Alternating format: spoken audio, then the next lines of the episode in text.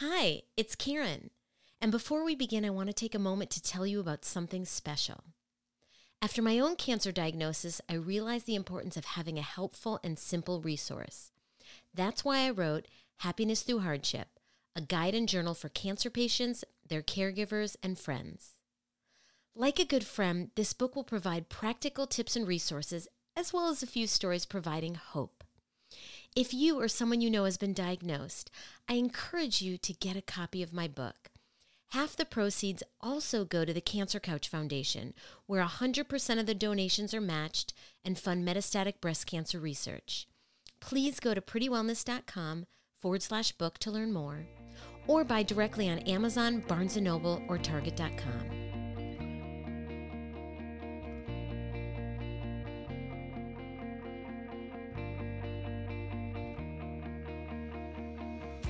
here we are. I want to welcome you to Happiness Through Hardship, the podcast. I'm Karen Sullivan, the founder of Pretty Wellness, a two time breast cancer survivor thriving with stage four disease, and author of the book which shares the same name as this podcast, Happiness Through Hardship. I'm also a girl who wishes on pennies. I try to see the good in everything, even when life is not so great. But sometimes it takes a little more. And this podcast will provide you with what worked well for me success stories of people that have been through hard times, and simple suggestions that brought hope, resources, and connections.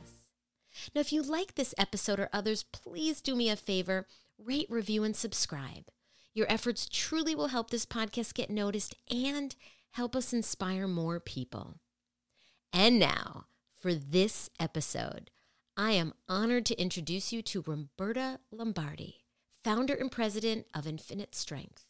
Roberta helps underserved and underinsured women through the costly process of cancer treatment and is here today to not only share her story, but the story of so many others who are dealing with one hardship on top of another and another and another. So please grab your favorite drink, get cozy, and let's get started.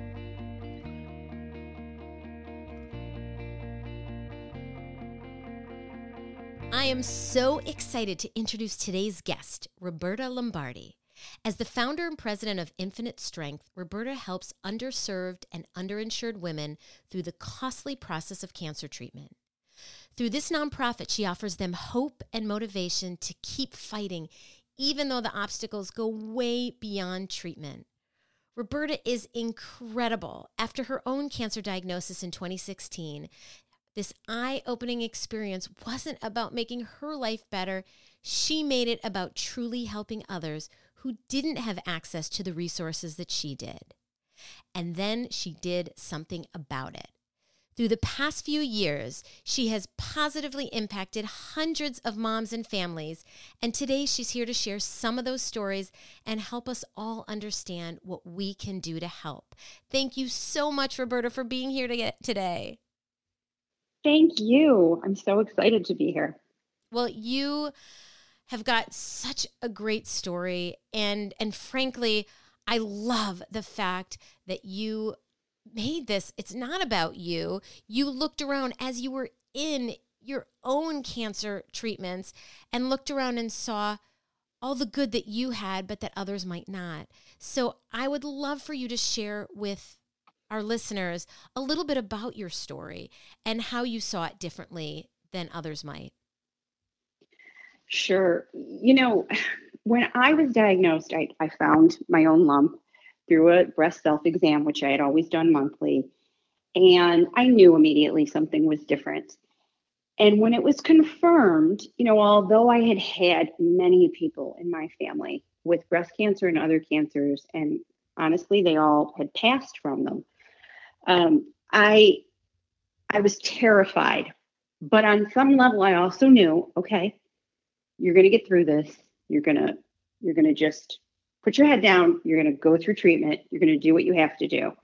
And from the very first time that I set foot in the hospital, I was instantly made aware of how different my scenario was from a lot of the women that were around me in the infusion center. All right, tell me about that. Like how, or tell us, because a lot of people here, especially now with with COVID, or going through COVID, you can't have other people there for support. So, what does that look like? Yeah, so that was one of the first things I noticed. You know, when I was going through treatment, my husband came every week for the infusion with me. There were so many women alone. They had nobody to sit with them. And on top of that, you know, as you're, you have the thin drape that separates you from the woman in the next chair. But I mean, there's no sound barrier, right? Right, right. So you can hear the conversations they're having. So if their physician, their oncologist was talking to them, even even low voices, you would hear what they were saying. And here I was, I had access to all the treatment I needed. I could afford things that were not covered by insurance, even down to the type of wig right? That I was going to wear when I lost my hair. I mean, it wasn't an issue for me. And these women were trying to figure out, well, I I don't know how I'm going to get through this because I'm the only one working and we can't live without my paycheck or I'm raising my child by myself. There is nobody else. It's those types of conversations that I was hearing and and you know what? No matter how awful I felt that day or what was going through my head. And, you know, you do know as the chemo starts to take effect, it does kind of mess with you mentally, yeah. to say the least. Right, right. no matter how depressed I was, I would leave there thinking, wow, I I am still so grateful, right? Because no matter how bad my bad day was, it wasn't as bad as their bad day because I wasn't faced with those kinds of decisions. And quite honestly, nobody should be, whether you continue treatment or you put food on the table. You know, that's just crazy.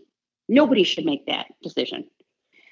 So it was, you know, it was always there in my mind as I went through treatment. And then one day I was standing in the kitchen at the sink and my husband had gotten the mail and he opened up our insurance bill and you know how they tell you what your treatment had cost yes right you. right and, and he he said $80000 that last round. He was honey and that's one round one yeah, round was, yes and he said how do people that don't have the financial wherewithal afford to be sick? And i remember it just like it was yesterday and that was the moment the light bulb went off Wow. And I didn't, you know, I was still in treatment. I didn't do anything about it, obviously, then and there. And I, I got out of treatment and I was very, very um, disoriented, I think is the word. Because as I say all the time, nobody tells you that getting out of treatment is almost harder to it's it's harder to move on from treatment than actually be in treatment in a lot of ways because it changes you and while everybody around you is so thrilled because, yay, you got your last chemo, it's over. It is far from over. Right. It is far from over because you're changed. You're changed mentally, emotionally, physically, and you got to figure out where your place is. And I was really struggling. And so I finished treatment at the at the holidays, like December 1st of 2017, right in there. And by February, I was really still, I was just like not not well. I just felt sad. I felt depressed. And I thought something was wrong with me because why wasn't I happier? Why wasn't I feeling more energetic? Why wasn't I? But at that same time, I realized that I needed to try to get out of my own head. I needed to stop worrying about recurrence because you always have that right? Living in the back of your mind but i wasn't i, I that wasn't going to help me try to move on.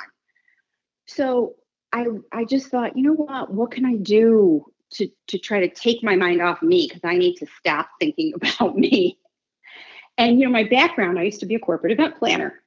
That's what i did for years. Uh-huh. and i thought i'm gonna i can have an event.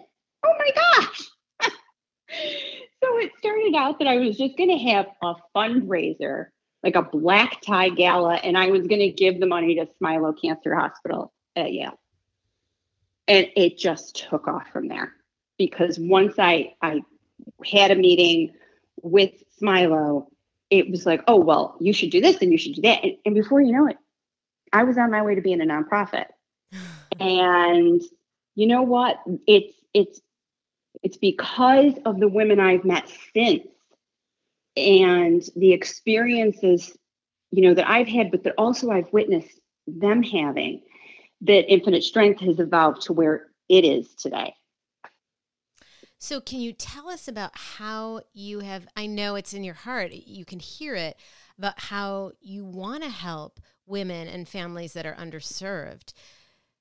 Can you talk to us about how you've done that with infinite strength and maybe share the stories so that the listeners can understand? I mean, I think we all understand that these are people, but once you start actually telling their stories, it becomes so much more real. Yes, I, I couldn't agree more. So I I started out forming Infinite Strength with the mission of helping underserved, underinsured women with breast cancer.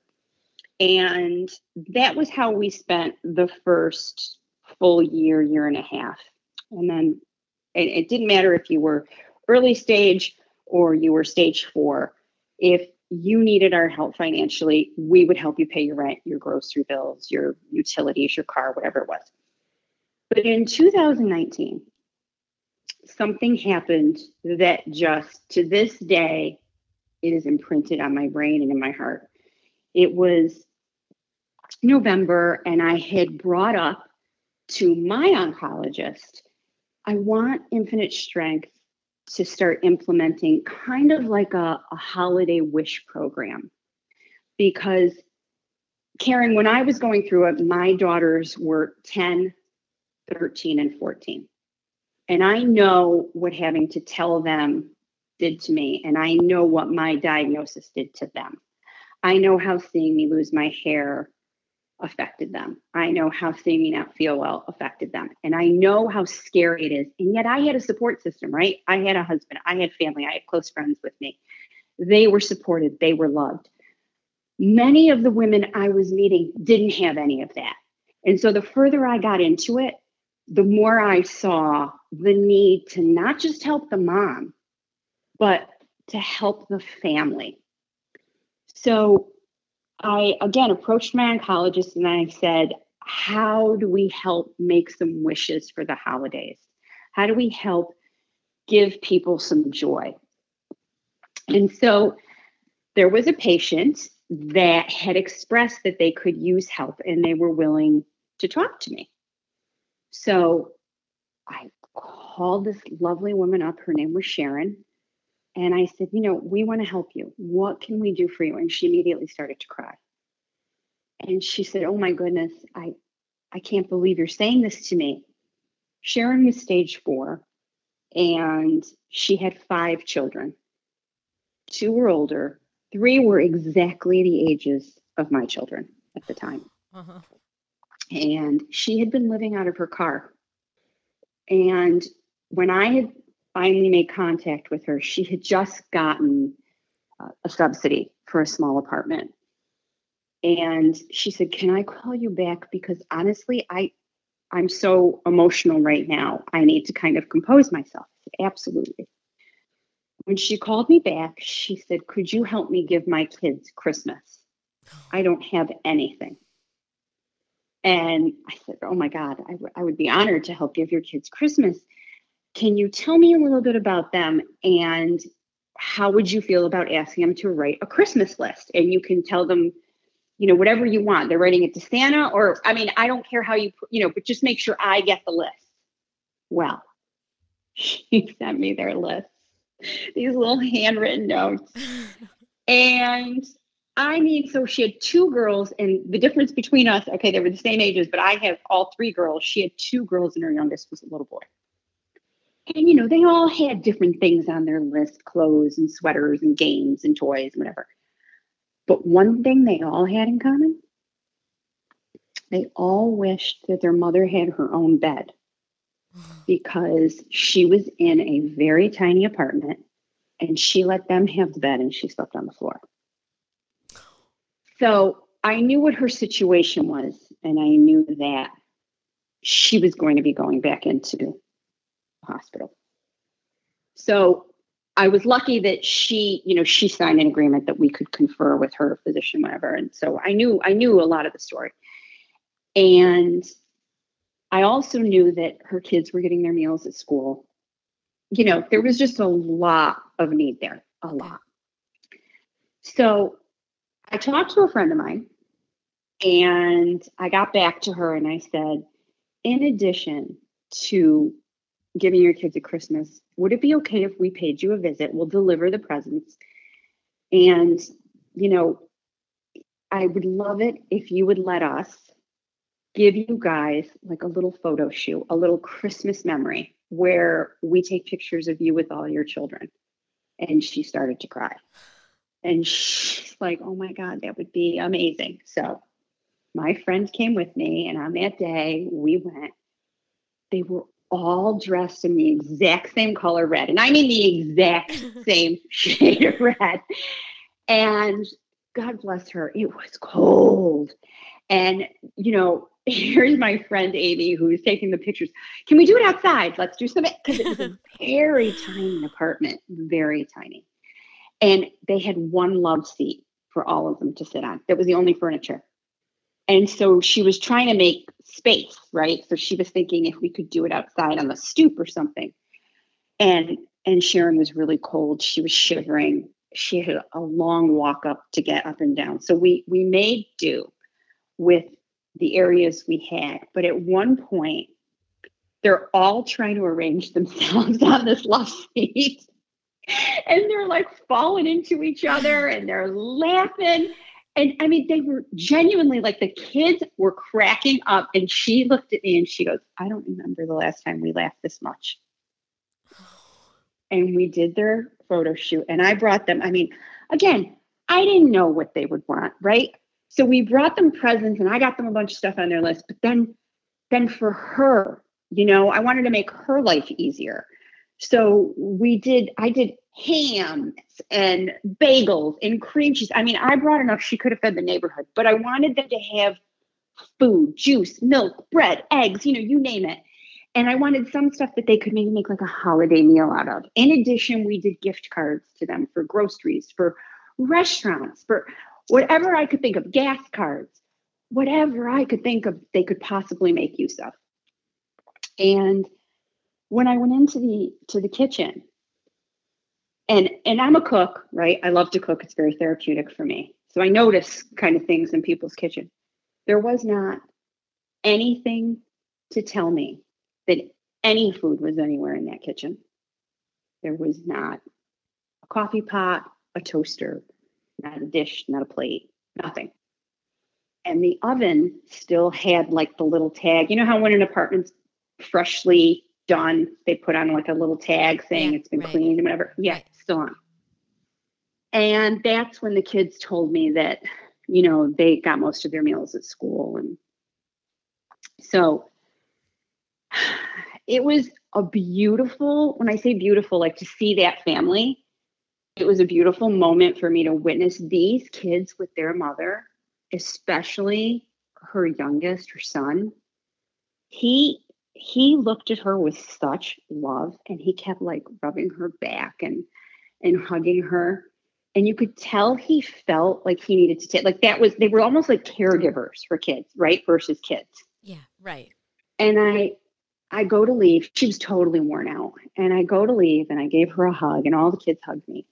And her little boy threw himself in my arms and he was crying and he was, Thank you so much. Thank you for everything you did. And when that door closed behind me, I lost it.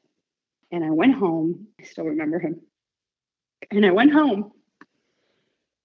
And my husband was waiting for me. And I just, I couldn't get it together, Karen. I couldn't. I can't get it together right now.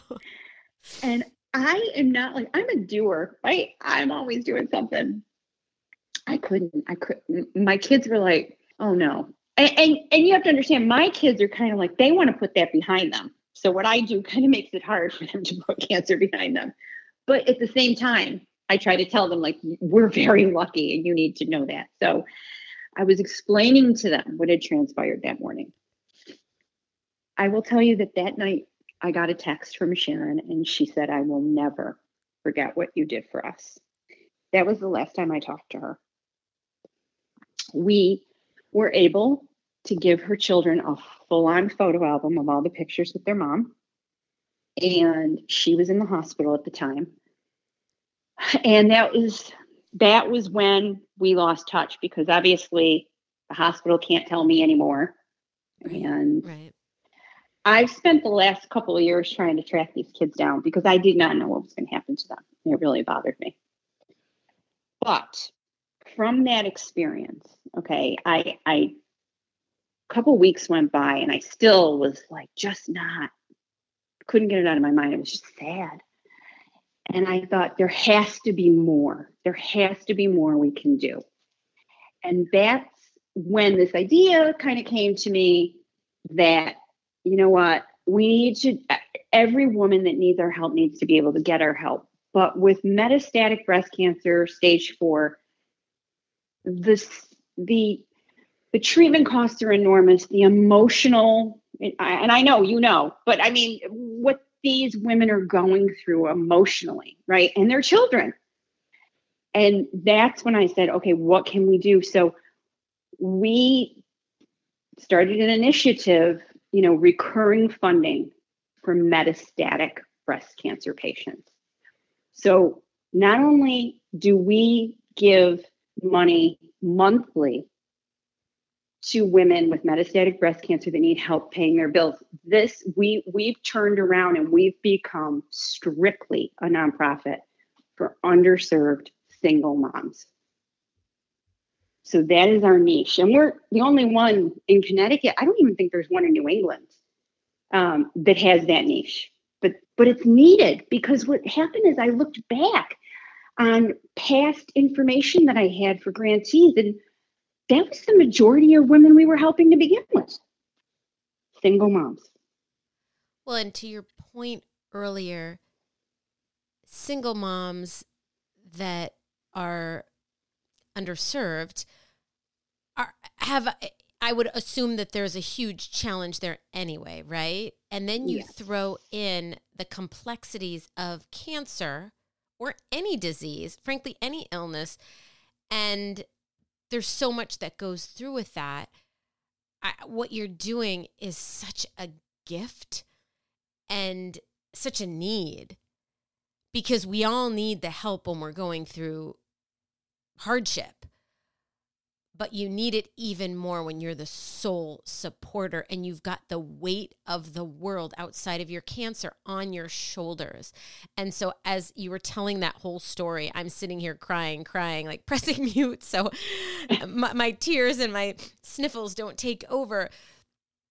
What you're doing is so beautiful and I and life changing, I hope and hopefully long life changing because metastatic breast cancer in itself is a beast and not mm-hmm. everybody has the outcome that we want with it. Right. Right. And going back to something you said a minute ago, most of the women we help, they they have not had the opportunities that a lot of us have had.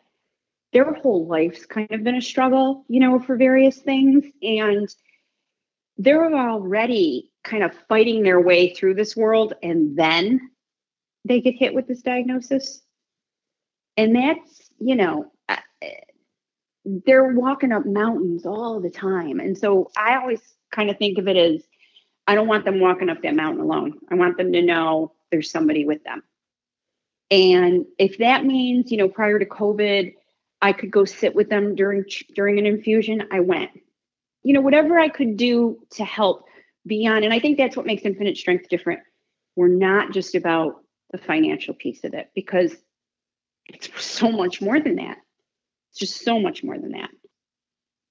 So, will you share in terms of the emotional side of things? Are there any stories that you can tell about these women and how the extra holding of the hand or the the quote unquote being there but in a different way has been helpful so about a year and a half ago i got an email from a woman who said to me i don't know if you can help me but I'm about ready to get evicted. And she, I, I, will say you right now, she does not live in Connecticut. She does not live in New England. She lived in Washington. She said, I'm about to get evicted. It was winter. I have a son. I'm on my own. And I really, I need help. And I've exhausted the help that I can get here. And I know that you don't usually help people in the DC area. You know, I read your website, but I really need help. Nobody understands that I can't work. She sent me her resume, a list of all the jobs she's ever held. She gave me every name you could think of for me to like check her references. Like she wanted me to know I'm not trying to just beat the system. I genuinely need help and I don't know where to turn. So I asked my board, you know, and I I always have that system of checks and balances, right? You talk to the social workers, you talk to the doctors, you right. And anybody that I talked to, they all said, no, she is genuine. Like she she really needs the help. So we helped her. During COVID, she came back to me and she said, My son has to be homeschooled as everybody else does. I don't have the money for school supplies. We don't have a computer. I have to get him to graduate high school. He's a young black boy living in inner city DC. I can't have him fall through the cracks. And she was beside herself because where was she going to turn? She was alone. She didn't have anybody else that could help her. And as we all know, stress is one of the worst things you can go through, right? I mean, stress totally. is bad for yes. your body yes. anyway, but let alone when you're in the throes of cancer. And so we bought her son a computer. And she, to this day, keeps in touch with me. She'll text me. Her son graduated in June. Oh. He got his high school diploma. and she said to me, Nobody has ever cared about me and my son the way you have. That's what she said. Wow. She said, You're in my heart forever. Like you're you're family to me. And do you know she sent me a, a Mother's Day card oh. this year? Yeah. Yeah. Wow. So that's the emotional piece of it, right? Yeah, you're right. kind of taking those emotional, you know, your kids' happiness. I don't care what we're going through, right? right. If our kids are happy, that then our then really in our world, what more could we ask? And she didn't have that. Wow, and and the fact and how strong that she is to seek out the help to ask for it when she's going through such a hard time with the disease, let alone with just life, and then to make this happen for her son. That's pretty incredible in itself. In mm-hmm. itself. Mm-hmm. So you're you have so many stories about that are in, so inspirational, and I'm crying through this whole episode. That's it's just beautiful. I know there's a lot of listeners out there that you know they're they're not in your shoes. They may not have the capacity to start a nonprofit to serve the way you're serving both the emotional piece and the financial piece. What do you recommend to people who want to help but don't know where to begin? And, you know, and plus, as a cancer survivor yourself, you know the inner workings of the hospital system or the, the corporations. What can people do to help some of these women throughout the country or throughout the world that really need it? I think there's so much you can do, right? So, beyond the financial piece, um, you can do something as small as okay, the sense of community between breast cancer survivors, thrivers, metavivors, right? We we might not know each other, but we're all rooting for each other, right? And and we may never meet, but we're talking via text or over social media, and we're supporting each other and everybody's victory is a victory for all of us, right? And right. so, one of the things that I have found that is life changing for women is to find your community. And sometimes that's really hard to do. And so, I am a huge advocate for Wildfire Breast Cancer magazine. Yep. And They're so awesome. one of the things we do, okay, is we buy the magazines every issue and I distribute them to the hospitals in the hopes that when these women are sitting in the infusion room, that they at least can read other stories, right? Others who are like them. And it helps them to understand, oh, I'm not alone in what I'm thinking. And so even if it's something like going to your local hospital and saying, hey, if I, you know, even just a few magazines, right? Would you put them in your infusion center to help other women not feel so alone? I've sent these magazines to people that live across the country that say i don't i don't know how to find my sense of community. You know i just i don't know who to talk to. I feel like something's wrong with me. I send them wildfire and they write back oh my gosh i'm not crazy. I found my people.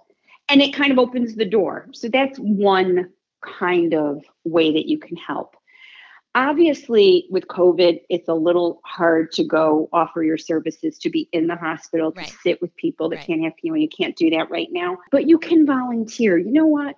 So many nonprofits right now because they weren't able to hold events and they maybe still aren't comfortable holding events they could use the help in just spreading the word and every donation makes a difference right so if you are working and you do get to go to your office, have a dress down day for for your favorite charity, whoever that may be, um, for your hospital, for, for whatever the case is for you, and make a difference that way. You know what I say for for early stagers like myself who are so fortunate, right? I think one of the greatest gifts we can do is advocate for stage four for research, for for recognition of what that disease is. And I, I may be getting a little off topic, but it's so important for the fact that people don't know what metastatic breast cancer is. When I give talks, so many people in the room don't know. And I'm kind of like, what do you mean you don't know? You've never heard of it? Well, no, because it's the least talked about. You know better than anyone what I'm trying to say. And so I feel like if you're in this space and you were lucky enough to come through this and you're and you want to give back, maybe become an advocate. You know, that doesn't cost money. It just requires you to talk to people to educate. Well, and I agree with that. I think that there's time and there's money. And there's all sorts of little efforts that one can do, whether it's a little bit of money or a little bit of time, that can bring a authentic smile and joy to somebody's face. Mm-hmm. And it's just identifying what is it that you can give. And, you know, for me, there's ways I want to give, and then there's ways I want my family too. And so that's something I think people can think about too, especially when you were t- sharing the story in the, in, earlier on about during the holiday season, like that hits a chord for so many people. Mm-hmm. And for mm-hmm. those that are underserved, it may hit even more of a, cur- a, a, a chord. So what is it that you, if you're sitting there listening to this right now and wondering, I don't know what to do, maybe there's something that you and your family can brainstorm doing together. Uh, with a local organization in your community about whether it's raising funds or creating beautiful paper mache. It's not paper mache like those flowers that they make whatever it might be doing something sweet that you can give to others to bring a little bit of joy to them. Mm-hmm. absolutely. Just even if you know somebody in your community that is going through something and it doesn't have to be cancer but whatever it is that is their hardship here's what I did during COVID. You know, so many people were struggling with loneliness, right? And then uh, for me, I know COVID kind of brought along that sense of helplessness, like when I was diagnosed, that helplessness that I, what can I do? I can't change this. So I knew that there were so many people that just needed a smile. So I, I, you know, I have a garden and I had flowers and I would cut flowers and I would leave them on people's doorsteps and I wouldn't sign my name. I would just say, hope this gives you a reason to smile today. I mean, and that can that can lift somebody up or you know bring cookies or whatever the case may be just something little can i tell you i did the same thing when it came to because i i like you I know it sounds silly that something so small, it's not life changing, but if somebody has a bad day or mm-hmm. a bad few weeks or months to walk into their apartment or home or wherever it might be and see hand cut flowers there with a I didn't sign it either. I put a smiley face and, you know, thinking of you and writing something nice. It really could make a difference in somebody's life and it's small sure and it can. doesn't cost any money. It just takes a little bit of time. That I love that we're so connected on so many different levels. you know, I had a friend that did little um of course now I don't know the name of it, but the I think it's the Japanese like watercolor, right, on paper. Yeah. She would do that as like a craft at home and then she tied ribbon around the pieces of paper and she just left it at people's door with a little note. again, it's whatever your thing is, right? I mean, right. That's so- you're just sharing a little bit of you with somebody, and it just lets people know there's people out there that care. Again, it's all about giving somebody hope. That's right. how I feel. It is all about giving somebody hope. For some of the stories that we were talking about at the beginning, they need a lot. However, any little bit helps. So if you're hearing this and you're feeling inspired, I encourage you to to take a little bit of time and think about what kind of difference that you have the time or the resources to make. And Roberta, I am so grateful for you being here today to share these stories and to share the work that you're doing with Infinite Strength. I will definitely put all the information in the show notes. So if you're listening, you can check on eh, check out Infinite Strength, you can donate if you've got the resources to do so and as well as some of the information that we've talked about too, because I, I think it's really meaningful. But before that we um, that we sign off from today, I would really love for you to play what I call the grateful game. It is something that I've done with every episode to date on this podcast where we talk about what we're grateful for and why. And this is something that my son and I created a few years ago as a way to kind of uh, talk about the positive things that happened in our day and hopefully fall asleep reeling off of those good vibes. So, I will start to kick it off and I'll tell you for what I'm grateful for today and why. Well, as we record this, I am still in radiation treatment. And so I do want to say, and while I always feel like I am so grateful for my health, my health isn't always happy with me, right? And I will say, though, that I am so grateful for the medical community for having the tools and for my husband's insurance that is able to help cover that. I am I am grateful that I am sleeping okay with it all. I'm very tired because of it, but I am sleeping okay. And then I guess this is third or four in my minute of time to tell you I am so grateful for, let me see, uh, the smoothie that I'm drinking right now. I love Daily Harvest. And I think a lot of people who listen to the podcast know that um, I'm a huge supporter of their harvest bowls, their smoothies, and I found a new uh, flavor that I've been loving the banana, carrot, walnut, sweet potato, cinnamon, nutmeg one, carrot, and cinnamon. So I will um, I will toss it to you. What are you grateful for today and why? Okay, so the first thing I'm grateful for, and I got a call last night from my daughter who is 19 and in college, and she is vaccinated and she has COVID. She had just left for college. Sorry. Uh, last week, right? I just took her. But I'm grateful today for the vaccination, for the fact that we had researchers and physicians that came together and found a way to get us that vaccine because my daughter would be high risk. And so while she's not feeling good, she is symptomatic. You know what? She's she's got that vaccine and I can't tell you the comfort that gives me because I can't be with yeah, her. Right, right. right. so that's a huge thing for me um, today. And you know, I think what, what's been happening for me more and more is that every day I have woken up and thought about the little things that I am grateful for because it is just the little things. I got to start out my day having coffee with a friend that I don't get to see very often. And I was very grateful for that. It just made me happy. And, you know, it's those little things because life's busy because of the situation in the world right now, we can't take anything for granted. We never should. But just to be able to sit over coffee and connect with somebody was just such a treat for me. And I just, that started my day like just on such a wonderful note. Well, thank you for sharing. I love to close out our podcast with this because I, I too believe that even the little things in life, if we touch upon that we're grateful for, if we try and feel it, it may actually, is it going to cure my stage four breast cancer? No, it's not going to do that. But it might make my day turn in another direction, a better direction. And so I encourage you everybody out there to take a moment or a few to think about what you're grateful for and why and feel that goodness and try and take a small step towards more happiness, more joy, maybe even bettering your health.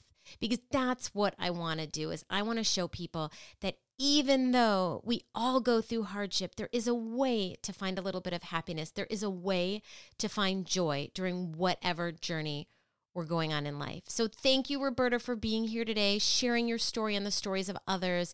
I will include all your information in the show notes. So thank you again and have a wonderful rest of your day.